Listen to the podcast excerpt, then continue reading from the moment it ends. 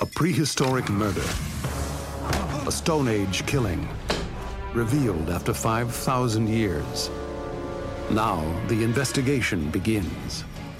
Scientists are reopening a case that is millennia old, uncovering some startling new evidence of prehistoric violence. New wounds, forensic analysis, and blood on the weapons that tell the tale of a killer. A tale of mortal combat. What can the crime scene, the murder weapon, and forensic evidence within the body tell us about this deed? After all this time, 50 centuries later, the case of the Iceman is just beginning.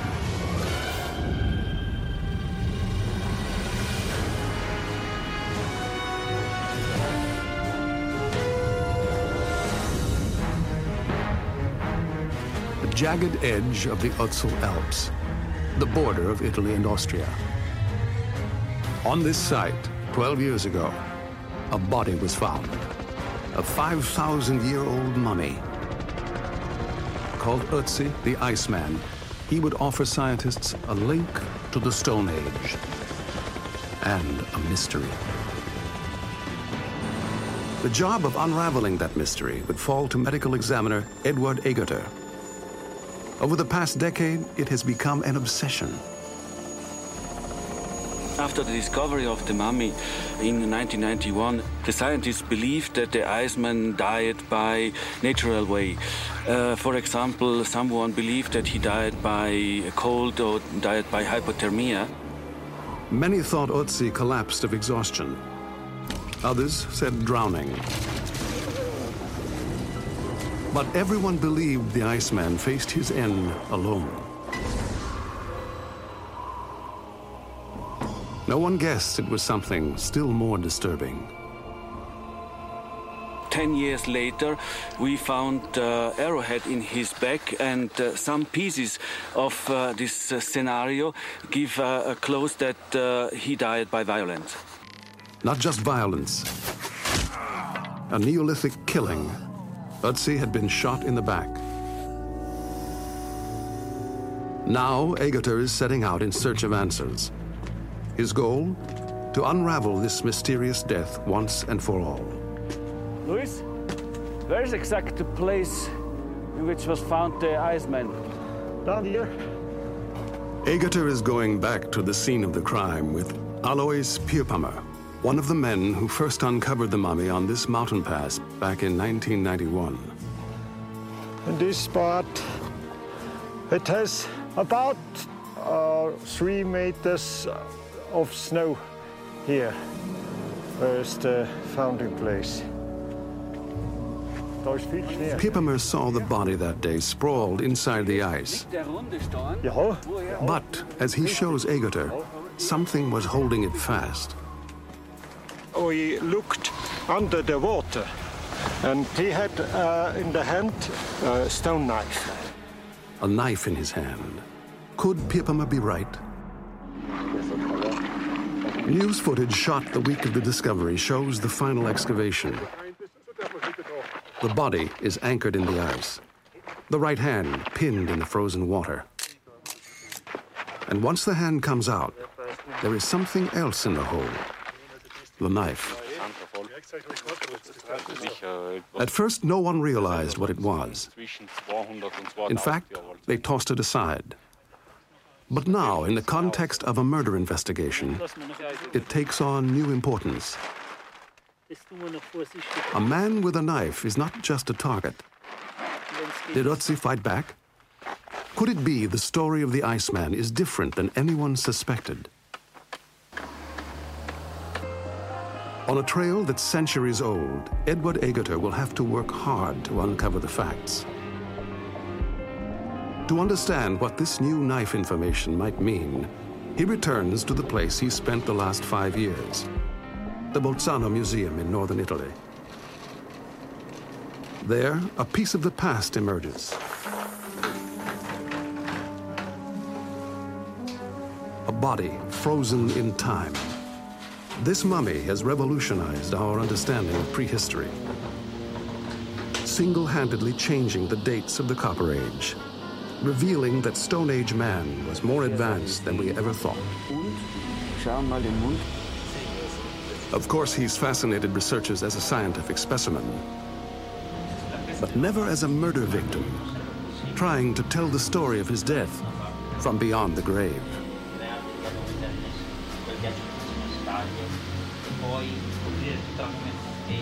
Now, inside a temperature-controlled chamber, held at a steady 10 below freezing, the forensic investigation is finally underway. Egarter goes directly for the right hand, the knife hand. The fingers are still curled, as if clenching something that eluded them years ago. A replica of the knife still fits. Marco, passami un attimo la lente ancora. Sì, ecco. But almost immediately, Egarter stumbles on something else. Questo non l'avevo mai vista. A wound. A wound no one ever noticed before. Ma questo è interessantissimo. Egarter can't believe it. He goes in for a closer look. After a dozen years and hundreds of examinations, it's the first time it's been spotted. This isn't just a little slice. This is a deep cut, a slash to the flesh. Perhaps the fingers are simply curled in pain. X-rays examine the depth of the wound. A long, straight incision that went straight through the soft tissue between thumb and fingers, right down through the muscle to the bone. Egarter was looking for answers. Now he has a brand new mystery. This is incredible. It means that uh, Ötzi's death happened in a complete different way than we ever believed. A new scenario emerges. Not just a single shot, but a battle. A violent confrontation. The first ever proof of prehistoric combat, written directly into the flesh. In my personal view, it means that uh, we have to begin to review all of the scientific results about the Iceman in a completely new light. Before anything else, Egarter will have to take a sample from the hand, a tissue fragment to send the lab for tests. Edward Egarter has been investigating suspicious deaths for the past 30 years. As chief medical examiner of the city of Bolzano, he sees hundreds of dead bodies a year. Some prove to be accidents, some suicides, and some are murders, homicides. Usually he's examining people who died yesterday. But surprisingly, with Ötzi, it's not so different. The investigation of the Iceman is absolutely the same what we do every day.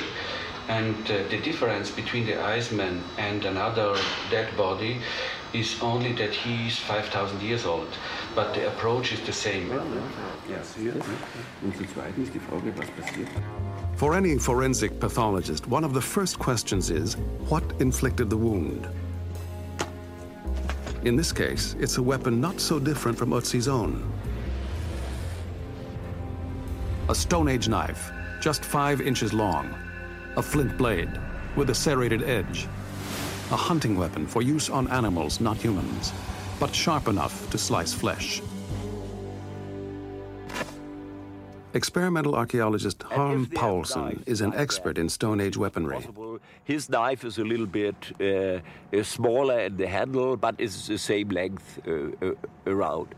But Uh, okay, it's not really a, a knife to kill people. Uh, and he will not do it in that way when you want to push the, the, the dagger in other people's body, then it's the best not to do it like, like that. The handle is very, very short. They do it like that, in that way, and, and they push it in. Egarter believes the knife wound is the key to understanding Ötzi's death. But it's one thing to have a theory, another to prove it. In his work, Egarter is used to applying the standards of definitive proof. Can he confirm this wound happened in the course of Ötzi's death? And what would that tell us? One thing is sure. This is a kind of wound Egarter has seen many times before. It is a typical defense wound, and uh, this type of wounds has been normally realized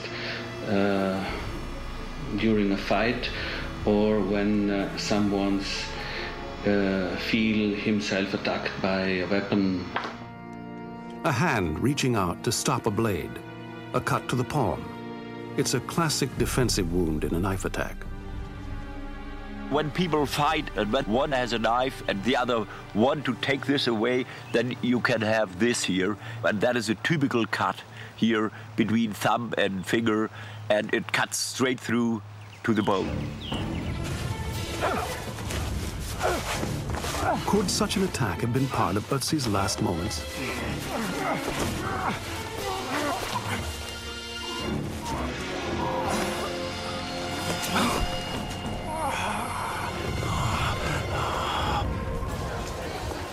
In Bolzano, Dr. Tom Loy is called in to see what the weapons can reveal.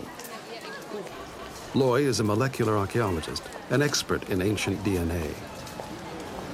Dr. Loy, yeah. If there was a battle, there should be clues on the weapons. To analyze one arrow. Under the nervous eyes of the museum director, the artifacts are brought out from their glass case for the first time in half a decade. Uh, but we look at the arrow shafts first. I'm going to take samples from behind the s- small shoulder. Loy focuses in on the arrow shafts. Blood residue is thinner. He tested them 12 years ago, but not for human blood. He isn't positive what he'll find. Wow, this is just covered in blood. It's sticking down all the fibers. It's so shiny and it's, Very reflective. It's very thick. it's gorgeous. Blood cells. Dozens of them, 50 centuries old. Wow. Again and again, he finds blood on the artifacts. Some red cells right here in the center. I'll try and focus them better. One, two, three, four, five red blood cells. So we've got blood on here. Bet you- It's a remarkable discovery. The first corroboration of Egarter's suspicions of Stone Age combat. But whose blood is this? And what exactly does it mean? I'm going to take another, change another tip. Loy will have findings within weeks. The first thing we would do if we find human blood is to compare every one of them and see if they're from the same person or different ones. And the only way we can tell that is by DNA analysis. Same image. If it's a murder, it will help in the solving. Blood on the artifacts, a brutal wound on the Iceman's hand. For Egarter, the case has just gotten a lot more complicated, a lot more intriguing. Everything is well. Now we have to investigate the crime scene. We have to resolve a lot of problems.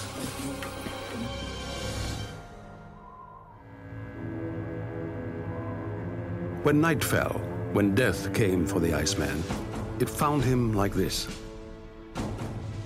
a victim. And his final resting place, a crime scene. A riddle to be solved. What story can be read here? A body in a rocky hollow at the top of a mountain pass. Five yards to the right, on a stone ledge, a backpack and an axe.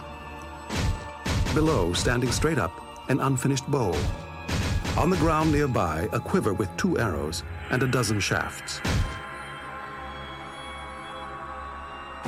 There was even a pack with herbal remedies and charcoal to light a fire.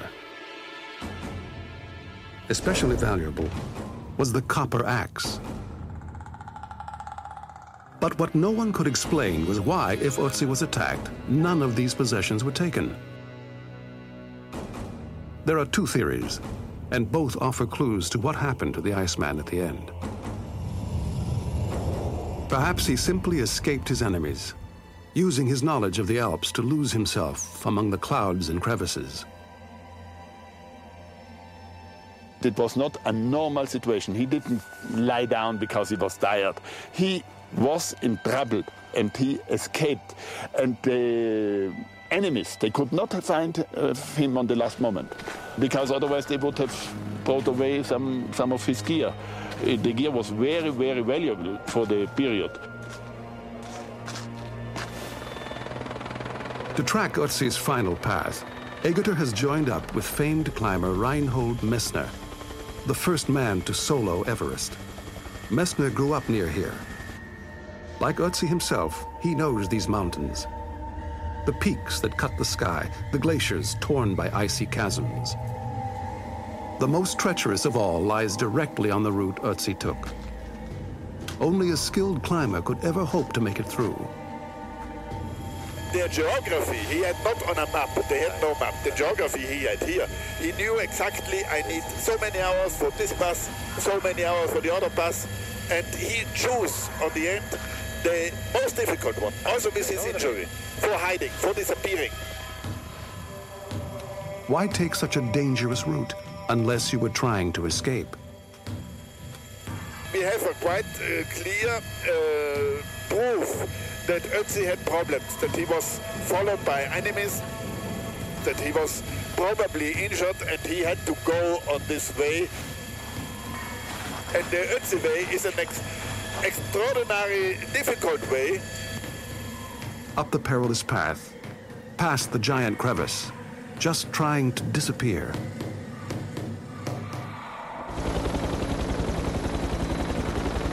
For a closer look, Egarter and Messner touch down on Ötzi's final resting place, on the notch known as the Tisenjoch. They want to see firsthand what drove Ötzi here. It's a, a, very interesting place because three ways are possible to reach this place. You can come from the south side on difficult slopes. You can come from the east, and you could come also from the north side or go to the north side Ötzi could have done it. He had the possibility to come from three sides, but he had also the possibility to escape from this place. Up here on this alpine pass, did Ötzi evade his enemies? Did he find a kind of sanctuary? There is one other theory. Archaeologist Horst Seidler wonders if Ötzi drove off his assailant.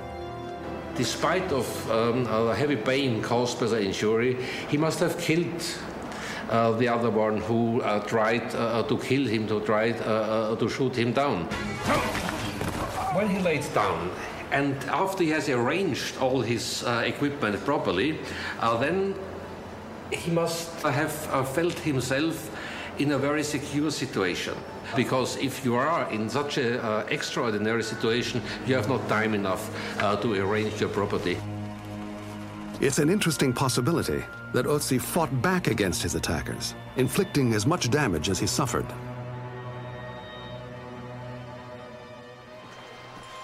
Edward Egarter is starting to get a new image of Ötzi's last hours.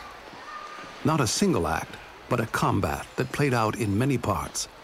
A battle, or two, an escape, and eventual death. Egarter hurries back to the museum to see if the evidence of the body can bear this out.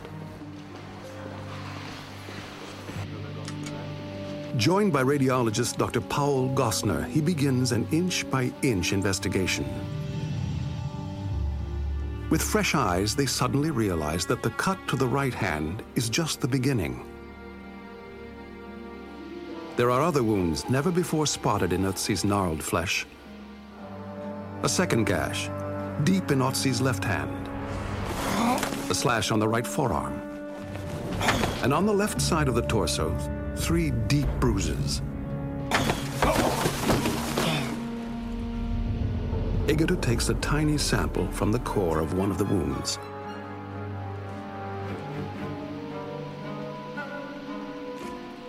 It bears darkened traces. Could this be dried blood? With so much bruising, the battle scenario seems to take on extra weight. But these samples too must be tested to verify that all the wounds actually happened while the Iceman was alive.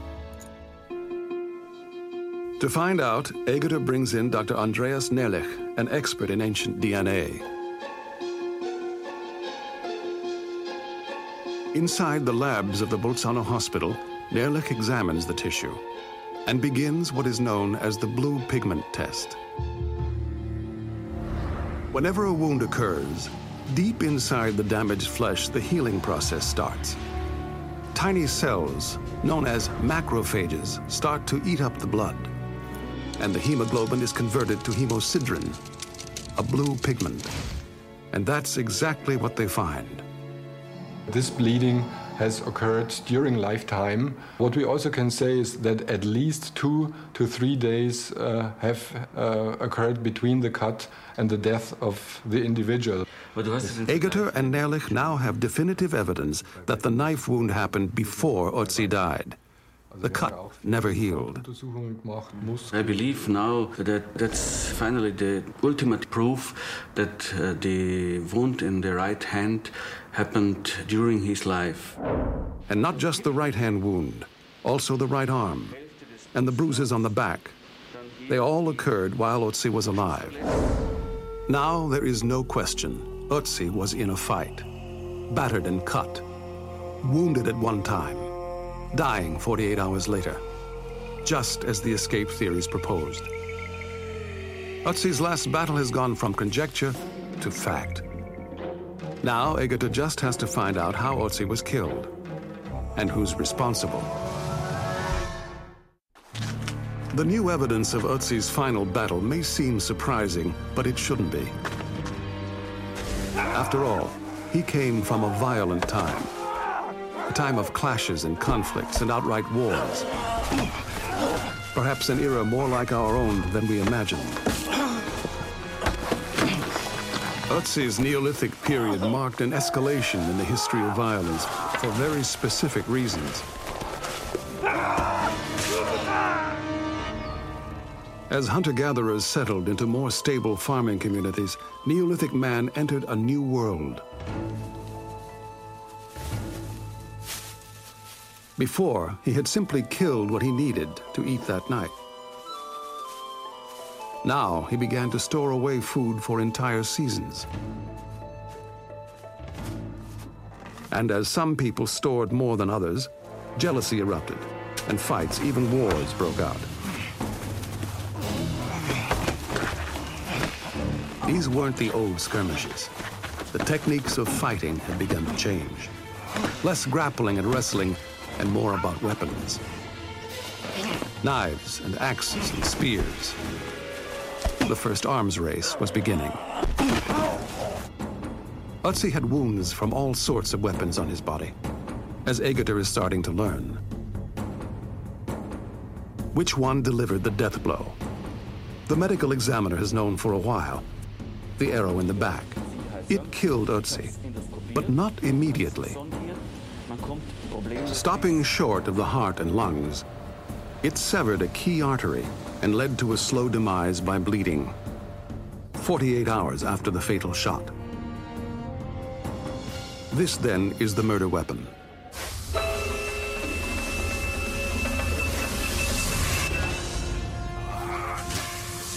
Twenty-four inches long, a flint arrowhead, a wooden shaft, triple plumed with feathers for rotation and stability, tapered for maximum power at the tip.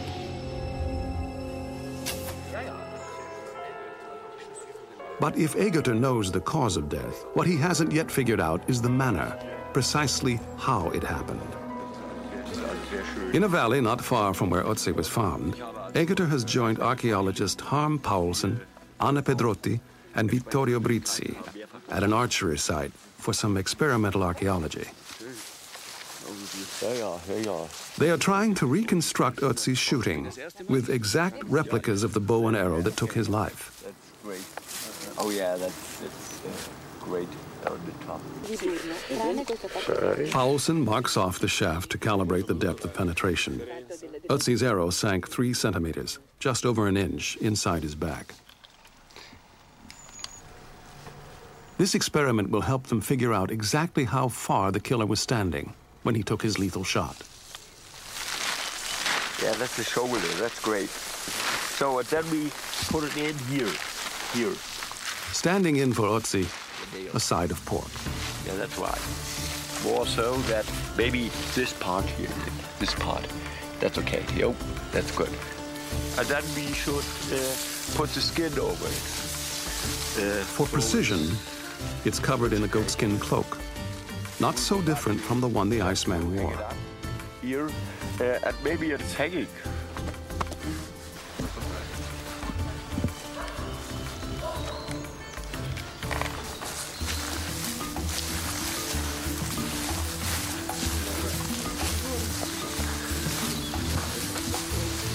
Okay.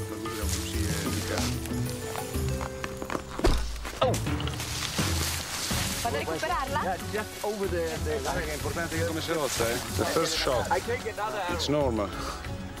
Okay, again. Ah, good. It couldn't have been a close shot. That would have gone right through Otzi. Oh wow, that's great. Yeah, you see here, uh, the arrow has penetrated a very thick layer here, and uh, it has touched the ribs here, and maybe the point. No, the point is not hurt. No, uh, yeah, a little bit, bit, a just a little little. bit. That was uh, 10 meters, and uh, now we will try uh, 20 meters and 30 meters, and then we will see. Okay. The trick is to find the right combination of distance and clothes and anatomy to stop the arrowhead just one inch deep. Jetzt äh, 15 Zentimeter.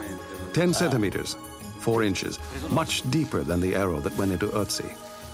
They'll try again from farther out. Ach, die Wirbelsäule. Ja. Oh, die ist hart geblieben. Heil. We can use it again. Okay. Yeah, okay. Ah, ja, das Holz. Ah, jetzt ist der Pfeil abgebrochen. Now they've got the distance. Macht nichts. Das ist aber Der- der interessant. steckt noch da drinnen. The uh, skin is penetrated and the arrow point in and out on the other side, and the point is still in.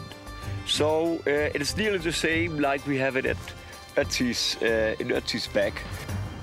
The verdict with a 24 inch arrow and a 50 pound draw weight, the calculus of death yields just one answer. The lethal blow came from 30 yards away. What kind of shot was it? According to Anna Pedrotti, this was no random blow, no hunting accident. The evidence is in the arrowhead. There were two main types at the time. Queste sono frecce trovate nella nostra These are arrows found in this region. They have different shapes. One has a tanged base, and the other is larger with a rounded base. They may also have different dimensions. And maybe these different shapes were used for different purposes. The oval one was almost always used for hunting game, but the triangular one is known as the war arrow. In every human arrow death Pedrotti has studied so far, the triangular arrowhead was used. The weapon of choice against people. Pedrotti can show just how it was used. A remarkable fossil, a triangular arrowhead buried deep in a human neck bone. Und das noch dazu. Questa è una vertebra di un uomo che This is the vertebra of a man who was hit by an arrowhead about 5,000 years ago. anni fa. Similar testimonies of violent deaths can be noted practically all over Europe. praticamente in tutta Europa. It's very similar to the arrowhead found in the Iceman's Quella che è back.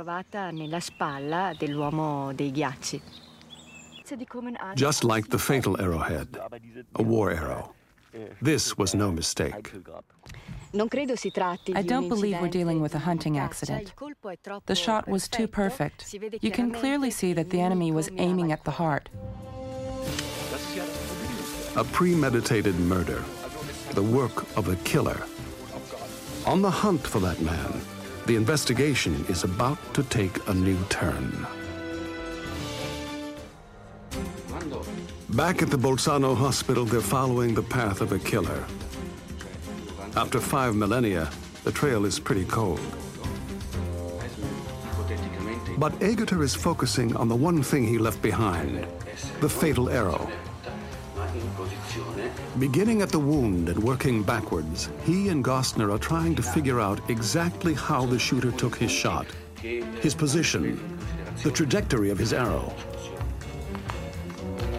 Their conclusion? Yes, for sure we know that uh, the angle of the trajectory is 25 degrees down. Second, uh, the shot was coming from the left side of the body, and uh, that's important because uh, we know that the hunter or the shooter uh, had a position respect of the iceman uh, left behind and not right behind. What does this shot tell us about the killer? It was a bullseye, a strike to the torso, from nearly half a football field away. The assailant was aiming for the heart, and from over 30 yards, he missed that target by less than four inches, still close enough to kill Ötzi. It wasn't just a good shot, it was a great shot in difficult conditions. This is an Italian regional champion. Using lightweight carbon fiber arrows and the latest Ultratech bow, with a stabilizer, a finely calibrated weighting system, and a stainless steel sight. And he's having trouble. Uphill, more than 30 yards away, buffeted by the mountain winds, it's no easy mark. And the Iceman was a moving target. The shot itself defines the man who took it. A hunter or warrior for whom the bow was an extension of the body. And odds are it was a man. Ah. For the draw weight of the bow would have been more than 50 pounds. Not easy for most Neolithic women to handle. The most compelling clue to the killer comes in a room just down this hallway, in the Bolzano hospital. Here, a new set of CT scans is stored. On a computer monitor, emerging in three dimensions, still lodged in Ötzi's back. This is the fatal arrowhead. Even on a flat screen, Pedrotti and Gostner are able to make out the key evidence the shape of the arrowhead, the extra flange on the bottom. Because what they know is that different regions use different styles of arrowhead. He used an arrow that has the same characteristics of those that are widespread in the south of the Alps. It has a tanged base, while those widely found north of the Alps almost always have a flat base. And so we can say that the Iceman's murderer lived south of the Alps. An address for the killer. South of the Alps, today's Italy. Just like Ötzi himself. The Iceman had come from the south, journeying through Italy's Castelluval region up into the Alps. To trace his exact route in the last 48 hours before his death, botanist Klaus Oeggl examined Ötzi's artifacts, the contents of his stomach. This is uh, a vegetation map of the Tyrol, and you can see precisely on the red color that the warm-demanding vegetation is only distributed south of the Alps. And out of this vegetation, all the species come where his artifacts are made of. So this gives a clear indication that he came from the south and not from the north. According to Oeggl, in the last day of his life, Ötzi was on the move. Traveling from the valleys, he climbed into the subalpine forests on his way to the mountain peaks. And as he did, all the circumstantial evidence shows, he crossed the same land as his attacker. Which raises an intriguing possibility. Could Ötzi have actually known his killer? Could a tragic conflict within a Neolithic village have boiled over to a terrible end? Drained and exhausted, he would simply collapse. His end written in blood. But 5,000 years later, that blood would mark a new beginning.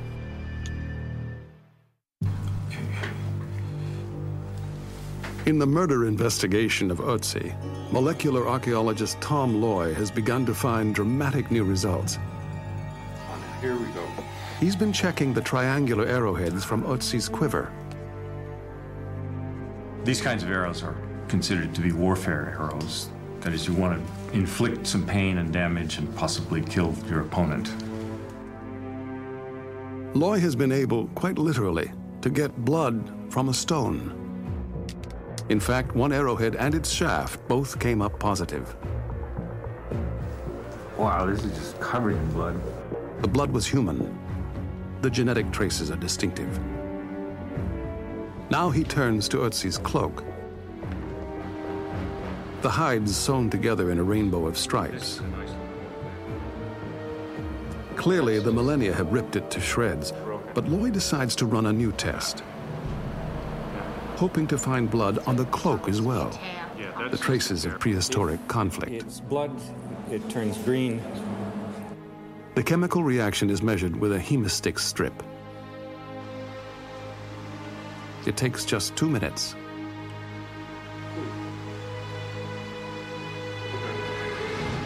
After 5,000 years, the blood is still there. But surprisingly, it belongs to someone else besides Ötzi. Another indication of Neolithic battle. This would have been on his shoulder. Loy double checks the other artifacts.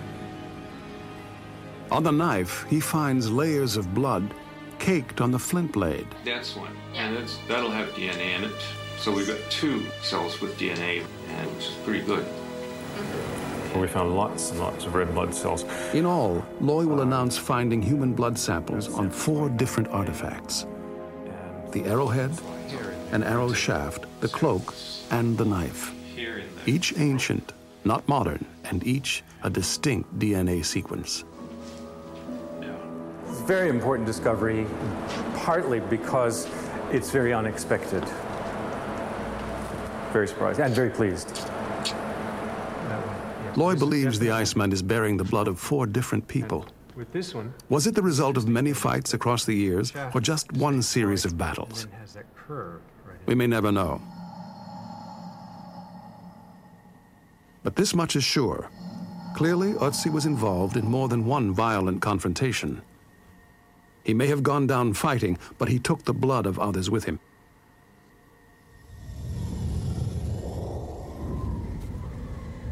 So a new picture of Ötzi emerges. A hunter of animals, but a fighter as well. Stalking game, confronting humans up in the high mountains. No longer just a victim, but a man who stood his ground. And so, in the hunt for a killer, it is Ötzi the Iceman who may share in that title. Back in Australia, Dr. Loy announces he has drawn genetic material from the artifacts, four ancient DNA samples. But none of them belong to Ötzi. Could one of them have come from his attacker? Just whose genetic fingerprint is this? In ongoing research, Loy will eventually be able to learn several things from this DNA eyes, sex, hair color, even predisposition to diseases. Perhaps it's Ötzi's attacker, perhaps his victim.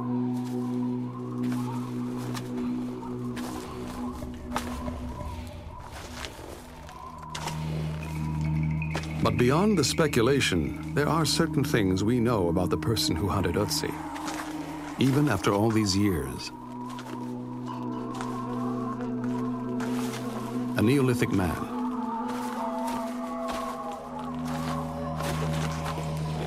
Skilled enough to take down a moving target 30 yards away. Cold-blooded enough to strike from behind. In all, a hunter or a warrior coming from south of the Alps, today's Italy. Stalking his human target across the hills. On the trail of the final piece of Otzi's story, Egarter has returned to the mummy one last time. He is looking for blood too, or rather, a lack of it. Having proved there was a battle, he wants to tie up the case with evidence Otzi died of those wounds. He can't do an autopsy, but he's got the next best thing an endoscope and a tiny chest flap from previous investigations. So, now the chest is opened. You can see the dark hole. The opening is, is wide enough.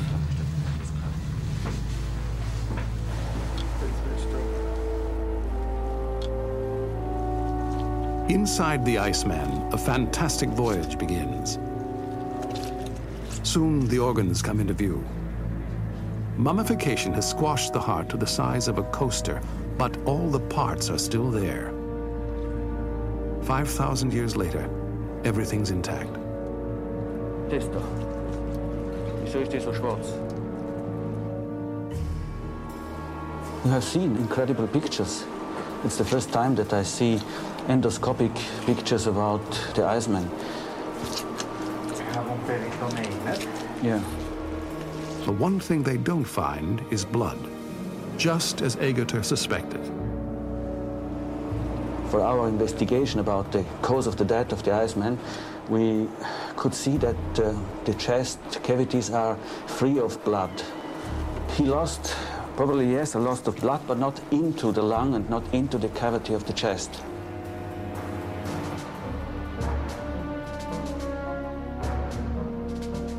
The leg artery, normally packed with red cells, is also empty. This is the confirmation he's been looking for. Confirmation that Otzi died of his wounds, as all the blood flowed out of his body. Now the pieces click into place. A scenario of the last two days, more desperate, more violent than anyone previously imagined.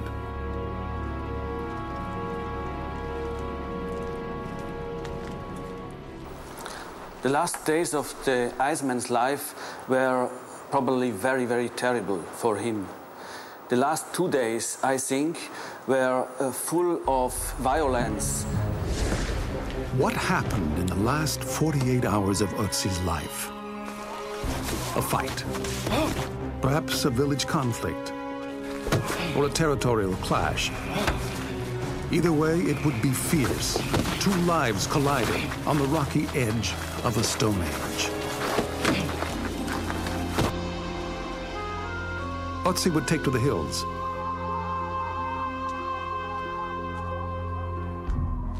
Stalked by a hunter. The blow, when it came, was just inches from the heart.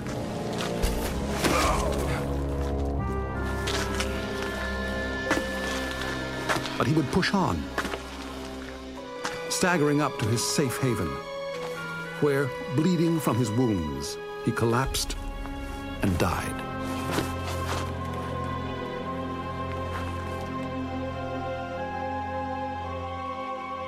This is the final irony of Otzi's story. For as the last drops flowed out of him, they took with them the microbes that decay the body. And so, in the end, the blood loss that claimed his life would in fact preserve him. And what killed the Iceman also saved him for eternity.